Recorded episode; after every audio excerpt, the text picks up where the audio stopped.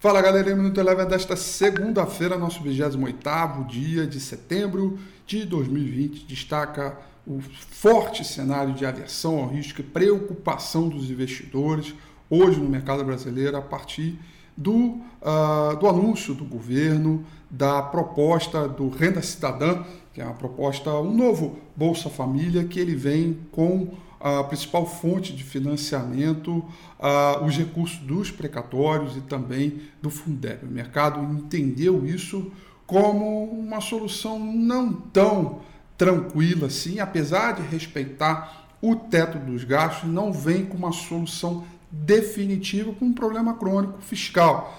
Então o mercado entendeu isso como um, um mecanismo aí de risco à frente, as curvas de juro futuro subiram muito forte, o dólar também subiu forte, alta de 1,30%, chegou a subir quase 2%.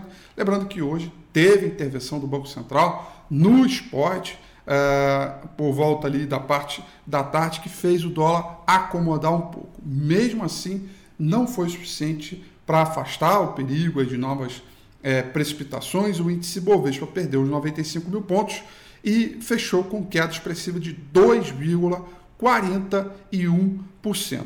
Ainda dentro do índice Bovespa, apenas quatro ativos trabalharam no terreno positivo hoje: Embraer, Banco Santander, IRBR Banco do Brasil, nesta ordem é, de performance. Os demais fecharam em forte queda, o destaque negativo ficaram para as ações da Educacional e Dux, que caíram 5,1%.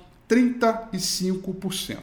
Já no mercado internacional, boa alta hoje, os investidores todos atentos, não só uma agenda econômica muito importante que vai desenrolar ao longo de toda a semana, mas também para o primeiro debate para a corrida presidencial entre Donald Trump e Joe Biden que vai acontecer hoje. O S&P 500 subiu bem, alta de 1,61%, recuperando perdas da semana passada, com o dólar index caindo 0,40%, o índice de mercados emergentes subiu bem, alta de 1,12%, e o petróleo também recuperando terreno, alta de 1,29%.